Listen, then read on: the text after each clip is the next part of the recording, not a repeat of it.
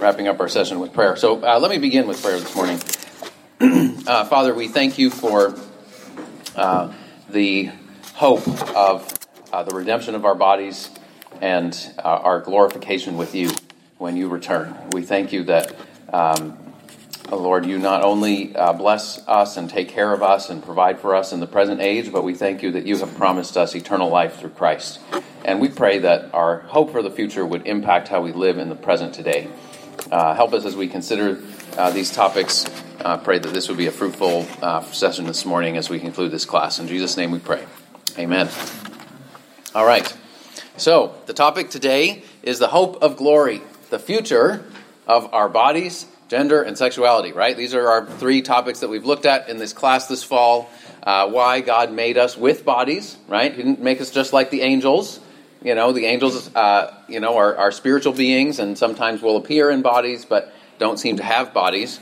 Um, but God made us with bodies to reflect His glory, and He made us male and female to reflect uh, the, um, uh, in some ways, to reflect the relationships within the Trinity of God the Father, God the Son, God the Holy Spirit, being in relationship with one another and and in uh, with human beings. He made us male and female to uh, reflect that sort of difference and unity. Um, obviously, and also one of one aspect of God making us male and female is that's how human beings uh, reproduce, right? That's how we fulfill the commission to be fruitful and multiply and fill the earth, uh, which is sort of what we saw in Genesis. Um, and and that's a good thing. That's part of God's creation. Um, and uh, obviously, it's intended to be fulfilled in in the marriage of male and female um, and in raising children uh, for God's glory. But uh, what we're looking at today is where is this all going? Right? We've looked at some of. Uh, we've also looked at some of the sort of distortions how our our how we sort of use our bodies and and um, experience our uh, being male and female or um, our sexuality, how we how we can use those things in ways that don't glorify and honor God. Um, and some of the challenges and temptations and just difficult things that we face in this fallen world. So we've looked at homosexuality, we've looked at transgender identity, we've looked at pornography, we've looked at sexual assault. Um, but I don't want to end this class on sort of one of these heavy and difficult topics. I want to end this class where the Bible ends, which is with um, our eternal hope. So I uh, hope you've got a handout. And uh, there are handouts at the front from the last two weeks. If you have missed one of those, and there are handouts from this week. If you don't have a handout, they're right here, and somebody will make sure you get them. All right, so as believers in Christ, what is our future hope? Uh, and how does, uh, for our bodies, gender, and sexuality, how does this hope for eternity make a difference for us today? So uh, I want to go back to the first. The, the, I made three points in the first lesson, which you've probably all forgotten, right? But about our bodies and our gender and our sexuality all being created by God. So I want to rehearse those and then talk about where that's going in the future. So, in the beginning, God created us with bodies and called them good. I feel like I'm getting an echo, so I'm going to turn that down. Um, in the end, our physical bodies will be resurrected, raised from the dead, and liberated from their bondage to decay. So, where do we see this? Uh, Romans 8, right? This wonderful chapter about our Christian hope. Paul says, We know the whole creation has been groaning together in the pains of childbirth until now. And not only the creation, but we ourselves who have the first fruits of the Spirit, right? We've come to experience the Holy Spirit who's been sort of given to us as a deposit, sort of with a promise of more to come. We also groan inwardly as we wait eagerly for adoption as sons, the redemption of our bodies. For in this hope we were saved. Right? Paul's saying, when we were saved, when we were brought into relationship with Jesus Christ, we're given this hope that one day our bodies will be fully and finally redeemed and freed from their bondage to decay. Now, but we might ask, like, what's that going to look like? Right? What's it going to look like for us to have a resurrected body in the new creation? Right? Um, and there's a mystery to that. You know, in several places, Paul insists that we can't imagine how glorious that's going to be, right? No eye has seen, nor ear has heard, nor the heart of man imagined what God has prepared for those who love him. But, Paul says, we do have a little clue. Um, uh, Paul insists it's not going to be something that's completely disconnected from our present existence. Right? So Paul uses an analogy in 1 Corinthians 15 of a seed that grows into a tree. Right? Now, when you look at a seed, how many of you can look at a seed and then imagine what the tree is going to look like? Well, no, you can only do that if you've seen the tree, right? only, you can only do that if you're a gardener and you know what kind of seed you're dealing with, and you've got the, that little, you know, picture on the front of the packet of seeds, and you know what is. Uh, but uh, that, that's cheating, right? if you just had the seed, if somebody gave you a seed and said, "This is going to grow into a beautiful tree," can you imagine just by looking at that seed what it is? No. But let me ask you this does that tree grow out of that little seed? Yes. Yes. Right? There's the analogy Paul's giving us between our present bodies and our future resurrection bodies. So Paul's saying we can't imagine what the tree is going to look like. But we're living in that seed. We're walking around with it every single day and carrying it around with us wherever you go. Right? That's our present bodies. And God's going to sort of take out of our present bodies when we through right what does the seed have to do? Seed has to fall to the ground and die right in order to produce a tree right? So it's only again through when we die and are raised with christ or when christ comes again you know if that happens before we die um, and that will then christ will raise us from the dead right? So he will take our present bodies and make it into um, our future bodies. So paul says what uh, I won't read this whole verse, but it's in 1 Corinthians 15. What you sow is not the body that is to be, but a bare kernel. But God gives it a body as he has chosen. So it is with the resurrection of the dead. What is sown is perishable, what is raised is imperishable. It is sown in dishonor, it is raised in glory. It is sown in weakness, it is raised in power. It is sown a natural body, it is raised a spiritual body. That last one is a hard one to translate. But basically, it starts with what we experience in our bodies today, and it's then the sort of fully spirit filled, empowered, resurrected body. Okay? Doesn't mean it's not really going to be a body at all. Um, now, how do we know this is going to happen? Right? How can we be confident that God is actually going to give us a resurrection body? Well, one reason we can be confident is because Jesus Christ has already been resurrected. Right?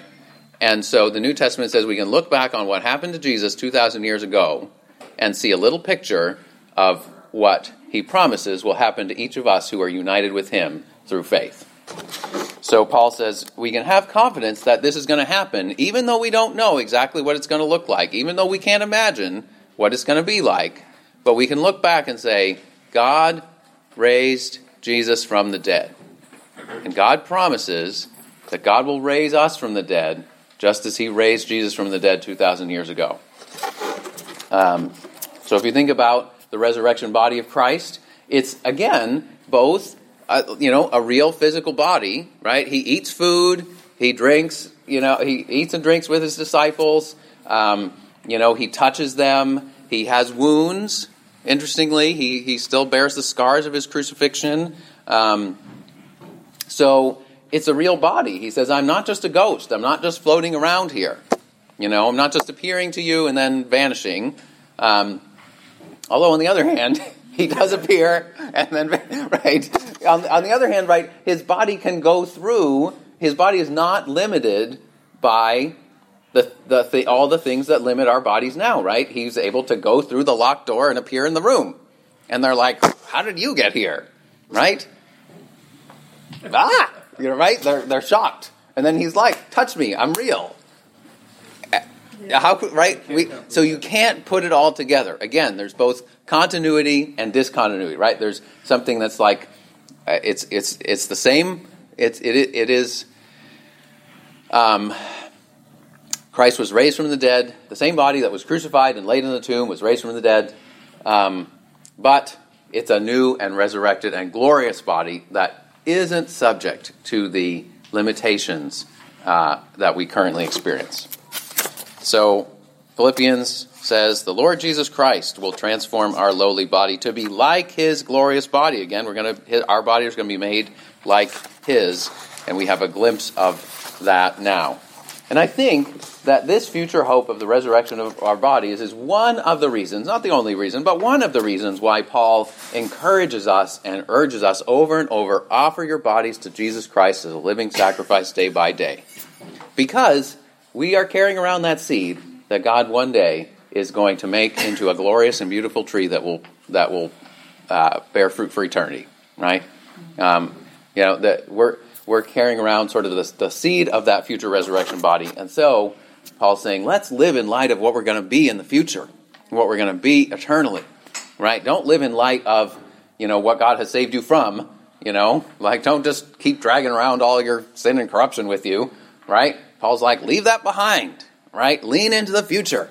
Um, live into what God is preparing you for.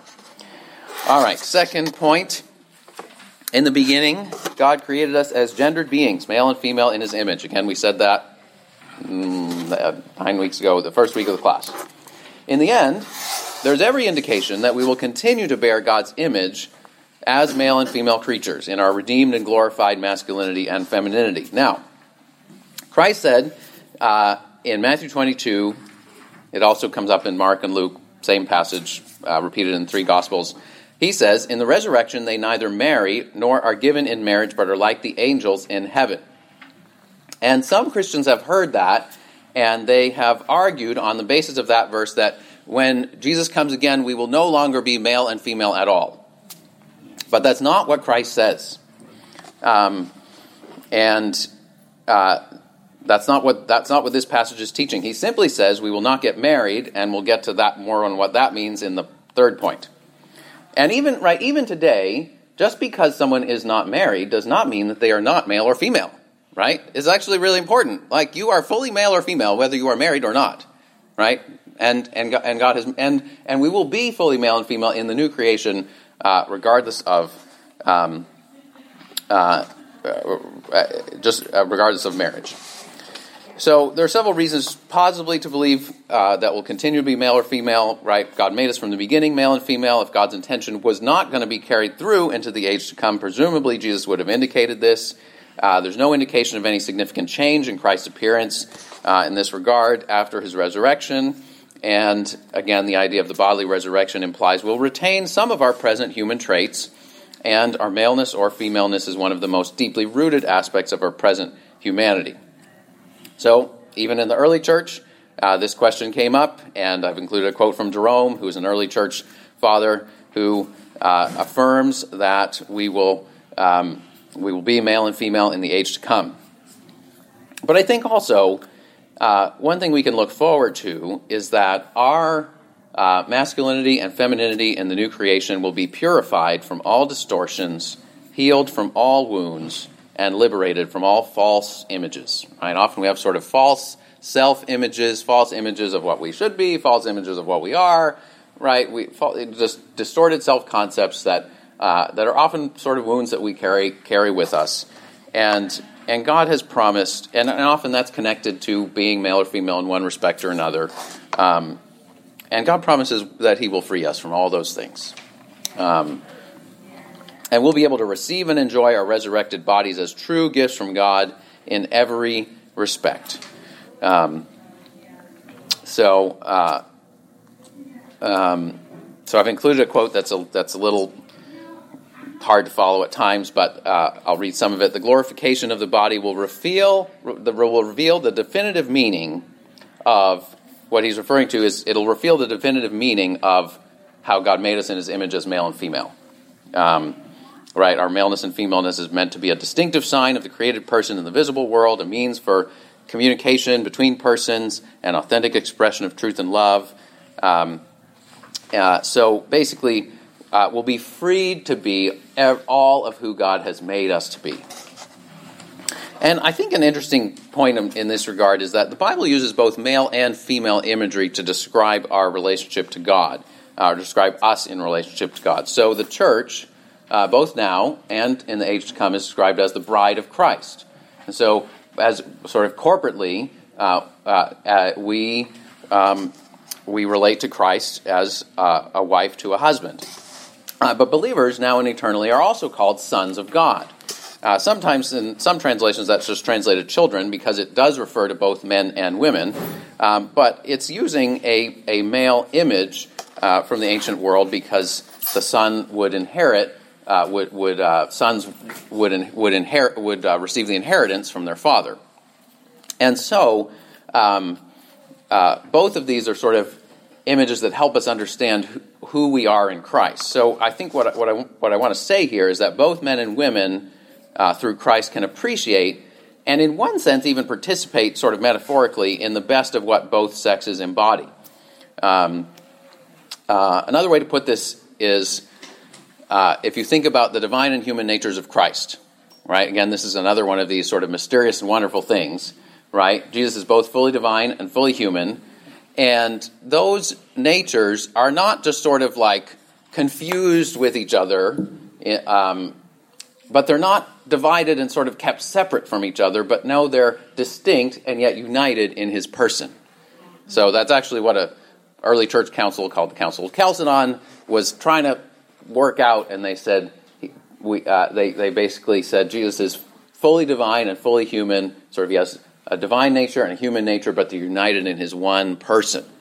Um, and I think that that's sort of a picture of humanity as a whole being male and female, and sort of God's purpose that um, male and female are we're, we're able to uh, sort of appreciate and enjoy all the gifts that God has given to us. Uh, right? As a man, I can appreciate and, and, for all eternity, I can appreciate and enjoy um, that God has made me male, and I can appreciate and enjoy what it means that God has made you know many of His children female, and and just the the goodness of that. Right? There's a harmony there. There's a unity um, sort of distinctness and unity. We're united in fellowship through Christ. Um, I think there's some mystery here, but I'm doing the best I can to sort of give, I think, what, what the Bible offers us as our future hope. All right. Third point. Um, again, we've talked about our bodies, gender, sexuality. In the beginning, God created us as sexual beings and blessed the sexual union of husband and wife. In the end, our sexuality will be fulfilled when we, as the bride of Christ, enjoy unbroken face to face union with Christ. Right? Christ says in the resurrection, they neither marry nor are given in marriage. And I think those words are, are clear enough, though, you know, they sometimes sort of surprise us um, uh, because sometimes we think of marriage as so integral to. Um, uh, uh, we, we can idealize marriage and think of it as so important to like a happy, fulfilled Christian life right? I really want to get married. That's sort of like central for, for, for many of us. Um, but Christ says that in that uh, you know marriage is a good gift in, in this life uh, uh, for for many people, not for everyone. Um, and sexual union within that context of marriage, but in the new creation, marriage and sexual union will no longer be necessary for three primary reasons. Uh, first of all, um, uh, procreation or bearing children will no longer be necessary. That's one of the reasons why God gave marriage to the human race in the beginning, is for the raising of children, right? So marriage uh, is, is should never be completely disconnected from from that um, uh, that that that calling. Um, but uh, but procreation will no longer be necessary because death will be no more on the one hand, and because the fullness, what Paul calls, calls the fullness of the Gentiles, the fullness of the nations, or what John in Revelation calls a great multitude that no one could number from all tribes and peoples and languages, will have been brought into God's eternal kingdom, right? In the beginning, God said, Be fruitful and multiply and fill the earth, and that commission will have been fulfilled. And so uh, the, the, God, the new creation will be full of people, right? It won't just be Adam and Eve at the beginning or a small group of, it won't just be a tiny group of people in, you know, in heaven looking around at each other and thinking, is there anything more than us, right? Um, no, there's going to be a great multitude, right, from every tribe and nation and tongue. And so the creation mandate will have been completed. Um, and so that's one reason why uh, marriage and sexual union will no longer be necessary. The second reason is because the longing for intimacy that we pursue in marriage and that we that sort of draws us towards sexual union will be fulfilled in seeing our Savior Himself face to face. And I think there's an analogy or sort of a parallel here. Uh, in the creation story, God put Adam into a deep sleep, and He took out of his rib uh, and, and fashioned into, he took out of his, uh, his rib and fashioned it into uh, his bride Eve. And Adam wakes up from a deep sleep and he sees Eve and he explodes into poetry. And he says, Bone of my bone, flesh of my flesh, she shall be called woman, for she was taken out of man. And that word, bone of my bone, flesh of my flesh, is it's basically like a marriage vow. He, and it's, he's saying, we belong to each other. God has put us together. We're so we're as closely connected as the bone and flesh in my arm. And the only way we could be torn apart from each other would be very, very painful. Right? Um, that's sort of the image of what marriage is meant to be that sort of union, deep union, and close knit uh, union. Um, so Adam rejoices upon awaking and seeing his bride face to face. But what do we have to look forward to? The Bible says that one day we will, uh, Christ will awaken us. The dead will be raised. He'll be, he'll awaken us, and whose face will we see? We'll see the face of our bridegroom, of our husband. Right? The church, the bride, will see the face of Christ, and we will be eternally satisfied in seeing him and dwelling with him forever and ever. That will be the fulfillment of our longings. And that will be better that, that, that will that will be all that the best of an earthly marriage can embody and and all that we long for and hope for in friendships and in uh, family relationships um, fulfilled. And truly, we can look at Christ and say, He is bone of our bone and flesh of our flesh right? He became fully human, right? He's not some just some other kind of being. He's our brother. He's he's our he, he's he he has become one with us. Behold, the dwelling place of God is with man. He will dwell with them, and they will be his people. He will wipe away every tear from their eyes, and death shall be no more. They will see his face, and his name will be on their foreheads. This will truly be the fulfillment of all our longings for intimacy, companionship, fruitfulness, faithfulness, and joy and it will never be taken away from us. Finally, the third thing I would say why marriage and sexual union will no longer be necessary in the new creation is because all of our human relationships in the new creation will be richer and deeper than they are today. So you will not feel that you have lost something that you formerly had with your spouse in heaven. I think that's why we react negatively to Jesus' words, is because we hear them and we think, we won't marry or be given in marriage. Like, uh, man, I'm going to lose like one of the best things I have if you have a good marriage, right? Um, or if you're really longing to be married and really want to get married, right? Um, right? So, but all of our human relationships with one another will be richer and deeper than they are today. On the one hand, we won't be, you know, on the one hand, we won't be as needy, right? Sometimes we long for relationships because we're, honestly, because we're idolatrously needy of other human beings, right? And that's what's called codependence or whatever, obsessive, right? Um, you know, we're looking for something in a human relationship that ultimately we're not going to find it because we're looking for God and we're looking at a person, and it ain't Jesus. Jesus is the only person who gives us what God can offer, right? Um, so we won't be as idolatrously needy as of, of other uh, human beings as we can sometimes be now. On the other hand, we'll be ever more deeply connected to all of our brothers and sisters in Christ, and there won't be any of the hindrances. Think of all the things that hinder us from having unbroken fellowship with one another. Um, sometimes it's just ge- geographical distance, right? People live far away, and you know, or busyness. Um, and so we don't see each other. But also, there's there's baggage from the past, there's conflicts, there's distrust, there's misunderstandings, there's all kinds of things that are ultimately a result of sin. And all those things will be removed. None of those things will hinder us from that kind of close and unbroken uh, fellowship with one another, with other human beings. We will certainly not feel that we have lost anything that we have previously enjoyed in an earthly marriage, and those who have never married or who have never had sex while on earth will not feel that they have missed out on anything either. Right? Because we'll all have something far better And every sacrifice made for Christ's sake will be honored and amply rewarded. Jesus says, No one who leaves behind house or wife or fields or children, in other words, uh, no one who forsakes marriage or children or, or leaves behind property or sort of gives away possessions for the sake of the kingdom of God, right? For the if you if you if if if the path of faithfulness to Jesus for you means never getting married, never having sex, or giving away large amounts of your possessions, uh, and and being relatively poor compared to what you would be otherwise, and or not enjoying or whatever you have to give up in this life, Jesus promises it will be repaid. And in fact, it will be more than repaid. Because God doesn't just repay, God, re, God, God generously gives. Right? He even says a hundred times as much.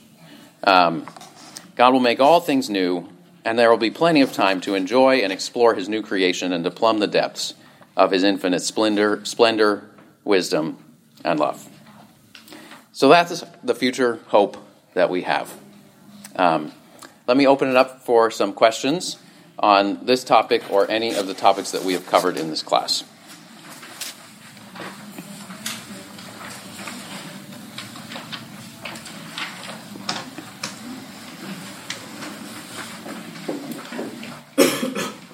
I know you, you probably can't answer this definitively, but some people have said that even though we won't be married or parents anymore, somehow we're going to know that you're going to be different than Peter and Joanna. Mm-hmm. Is that? Do you think that's true?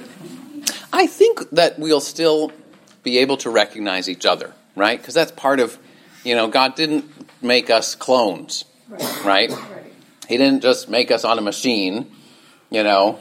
Uh, it's not like you know a bunch of packages of Oreos in the store, right? right. All right, you're just one more package, right? No, like God made us distinct and unique human beings. So I think we'll retain our sort of distinctive identities in some way or other. Yes. But then other people say if you have a child that is not a believer and yet there's no tears in heaven, the other argument is no, you're not going to recognize one because then if the other one's not there, then you'll know the other one's not there, and it, obviously as a parent you would feel sad, but we're not going to feel sad in heaven. So what about that argument? Yeah. So. Um, or your husband. Or right. So I think one question is, what about loved ones who are not with Christ for eternity? Right. Um, and I think. Um, how, how, and, and I think and I think some of us rightly ask like how could I fully rejoice with Christ for eternity if some of my loved ones are not with Christ for eternity, right? right? And I and I think that uh, I'd say a few things. One is, um, you know, you think about uh, the Apostle Paul in Romans, and he says, "I pray with tears for people who are who who are living apart from Christ." Right? Like in this present age, it's right for us to pray and uh, you know and, and be disturbed by the possibility that our loved ones could um, continue to live apart from Christ and spend eternity apart from Christ, right? So that's what motivates Paul to pray. That's what motivates Paul to go into all the world and share the gospel and invite people. That's what motivates Paul to persevere when people have, you know, treated him wrongly.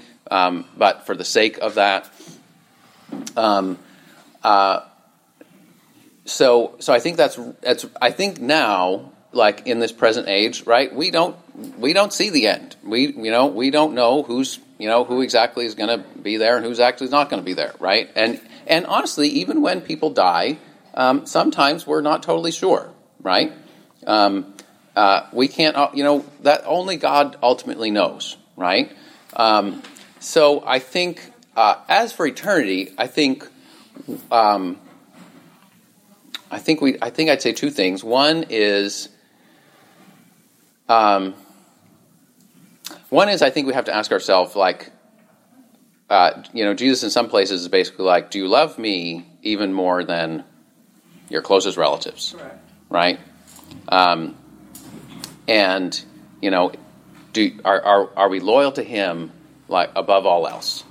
Um, and so, like, our greatest joy in heaven is is not going to be a big family reunion, right? Our greatest joy in heaven is going to be being with the Lord and seeing Him face to face, right? He's the center of heaven. And if we had everything else in heaven, without Him, it wouldn't be heaven, right? And sometimes we have to ask ourselves if I had everything else that God promises in heaven, you know, a new body and, you know, a new creation and a whole bunch of friends, um, but I didn't have Jesus, would I be happy to be there?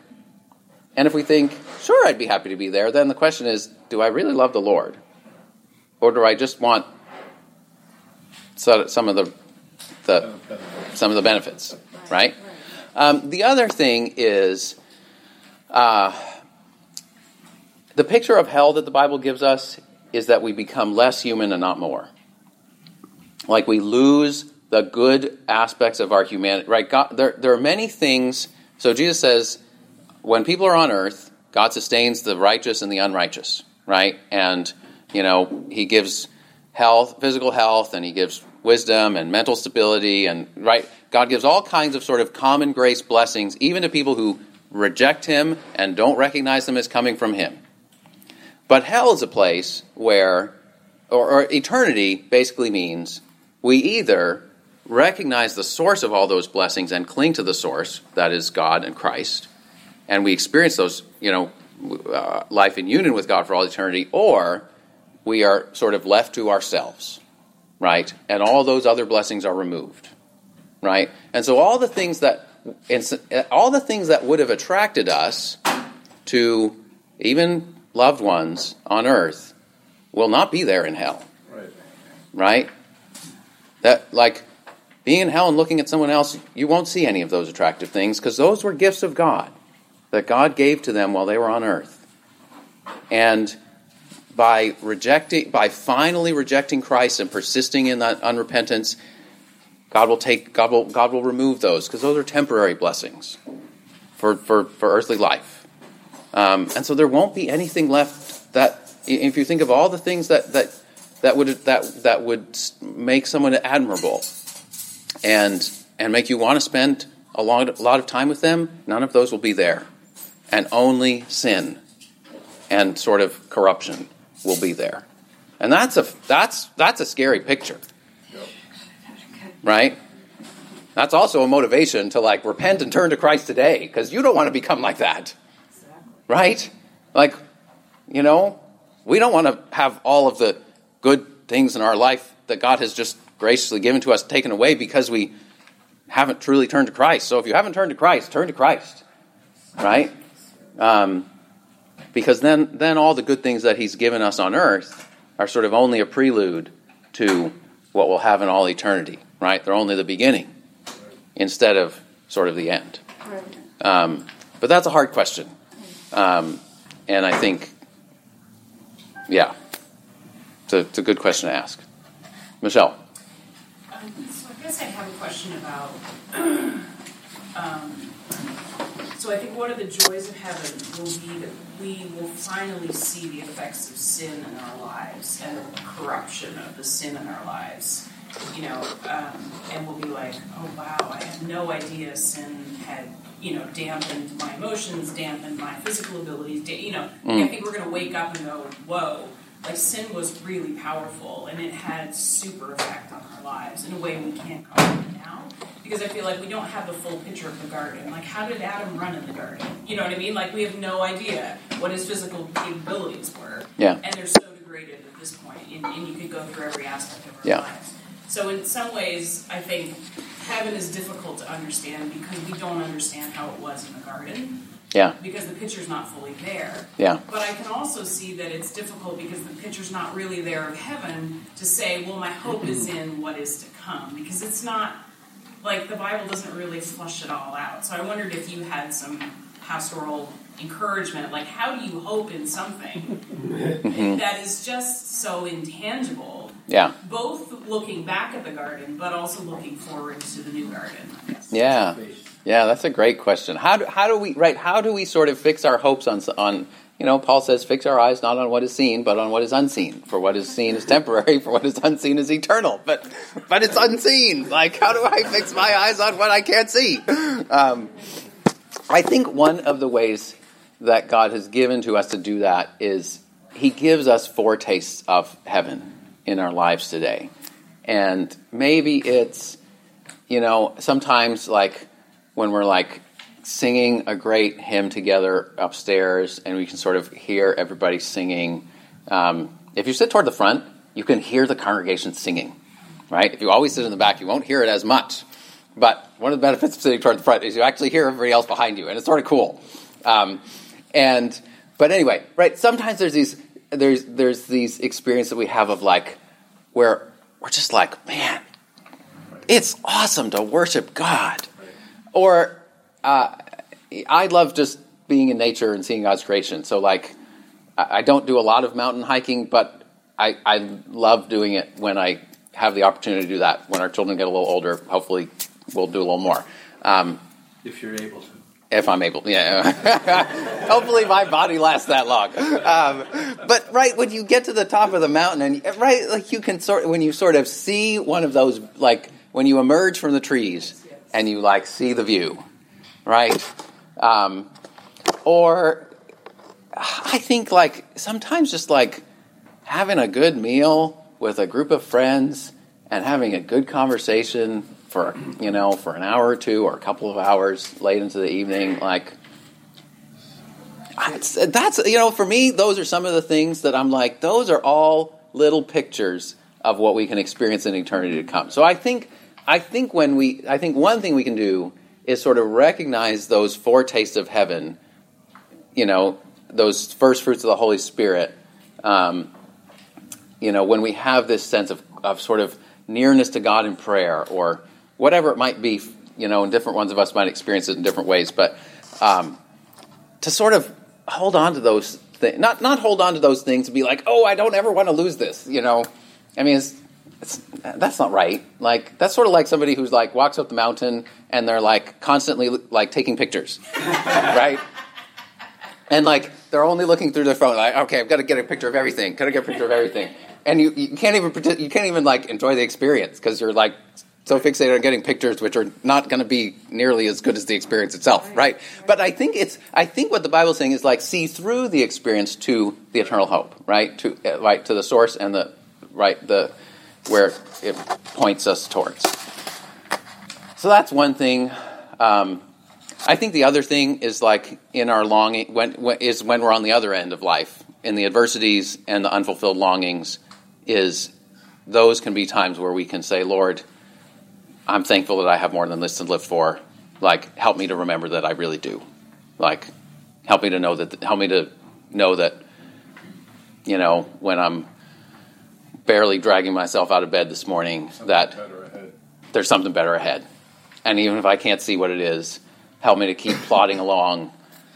I think through the wilderness to, to get there. Along those lines, if I can make a point, um, you know, we we are thinking about all this with our human mind. So, you know, when we say we can't understand the mind of God, we really can't. You know, if we think about just the perfect union between us and God when, in heaven, you know, when we talk about giving up the marriage, you know, or our children, the relationship, because that's the best of what we can muster up here in a sinful world, right? So when that sin is gone, and now you're in perfect union with God, if we can get out of our own way and get out without sin, it's a whole new ballgame, and mm. you're with God. I mean, it's this. Yeah. I don't need anything more than that. Just the thought of that is enough. Yeah. Yeah. That's right. Kelly. Yeah. Um, talking about looking forward to heaven and, and Christ being ultimate reward, how then do we talk about rewards in heaven? That's always been. How, what does that mean exactly? I feel like my tradition I come from never really emphasized that because we want to be Christ to be everything in heaven, so we're not going to mm-hmm. talk about. So, can you speak a little bit just about rewards and how to think about that well? Um, yeah. With sacrifice on earth and that kind of thing. Yeah, yeah. I mean, Jesus, I think, I think Jesus does promise. Um, you know, uh, Revelation has a picture of like the crown that's given to the martyrs. It's a picture of like, it's it, they're they're often pictures of sort of reversal, right? Like people who experience shame in this life because of Christ can look forward to receiving honor from Christ in the life to come, right? People who experienced um, sort of deprivation for the sake of Christ can look forward to experiencing fullness and plenty in the life to come. Um, so again, I think it's meant to sort of remind us in our lowest, hardest circumstances on earth, like um, there's, you know, there's a promise of, of something better to come. Um, you know, again, like what are those rewards going to look like? I'm not. I'm not sure we can. I'm not sure it's. You know, sometimes people have been like, "Oh, you're going to rule." Sometimes people have taken some of the language of the parables literally, and they're like, "You're going to rule over ten cities in the you know age to come if you are faithful with like using your money well on earth." And I'm like, it's a parable. Like you know like and and like some of us like ruling over 10 cities oh gosh please no. Like right but again that's our fallen world experience. So um, uh, uh, the other thing that was helpful to me is um, a long time ago john hinkson said to me um, you know different people will get different rewards in heaven but the people who get the most rewards will all be the most generous and they'll want to share their rewards with everybody else. And so there won't ever be any envy because all of us will be like Because envy's a sin. It won't be you know there, there there won't be envy. There won't be like oh i've got to keep my reward to myself. Oh he's got a bigger reward than i john's like but aren't the most godly people like the ones who are like all that's mine is yours because we belong to christ? Like so that helped me. Like because that sort of solves the problem of like different rewards and like you know am i going to be living in you know or whatever. Somebody going to be living in a mansion and i'll be living in a shack in heaven and i'll be glad to be in my shack in heaven like you know like that's again like we got to be we, we have to also just remember when we're like projecting our present experience onto heaven. Like when when we have disappointing pictures of heaven, it's because we're projecting our present experience onto heaven, not because heaven will be disappointing or boring or anything like that. Um, yeah, I don't know if I answered your question, but that's the best I. Yeah. Oh my It's funny that you mentioned John because I, in jest two weeks ago, I said to him, I said, Do I get the jewels in my crown? And he said, Because you asked, you're not going to get it. Because of what you asked for. and, and I, it, like struck me, you know, we say in jest, like you said, you know, we, we kind of take these things out of context and the mansion on the hill, well, what part of the mansion am I going to live in? When the expectation should be being there with Jesus, with Yeah. the Lord. Yeah. Really, and, and really, I'd be happy with the shack. You know, I, I mean, that's the Yeah. goal is to be there, not the things that we think of here on earth as being a measure of that reward or something that we deserve. And it, you know, it's a nice refresher of being childlike again. That anticipation on a birthday. Yeah. Because you knew you got a birthday gift last year. You anticipate when somebody says, you don't know what's coming, you can't see it, but you get excited because there is that foretaste of, I got a birthday gift that I really enjoyed. Well, how much greater will it be when we meet the Lord? Yeah. It's just Yeah. nothing we can even comprehend at this point. Right. But we can get excited for it. Yeah. That's right. No, that's right. That's right. Well, and, and, and I think that's why there are those metaphors in the Bible, in the parables and in Revelation. I mean, in Revelation, there's all these metaphors of jewels. Like, no, I'm not a, I'm not into jewels. Like, okay, like, uh, you know, that's ain't my thing. Like, um, I love my wife, and, and, and I, I, I, I, I love the fact that she doesn't wear tons and tons of jewels. Anyway, um, but like, what what are the jewels, right? They're you know it, you think in the ancient world they're representations of like majesty and glory, right? Those were people who were like sort of honored in that society, right? So like, why why are all the jewels on the walls of heaven? It's like this is the most glorious place, right? Nothing will be missing there, right? There won't be any drudgery there, right? That um, you know we'll all be able to experience that, right? We'll, we'll right that that sort of anyway. I mean, I think there's different images like different ones of us will connect with more readily than others, but I think saying like, okay, what's the image talking about, and like how do how do we you know I think I think the images are there to help us have something to hold on to that connects to our present experience. Um, you know, like all the images of like eating a meal together, right? Okay, I connect more with that, right? Like a good meal uh, with good people, good friends. Like there, we there we go. Um, you know, like uh, you know, but but but again, like each of the images point forward towards something.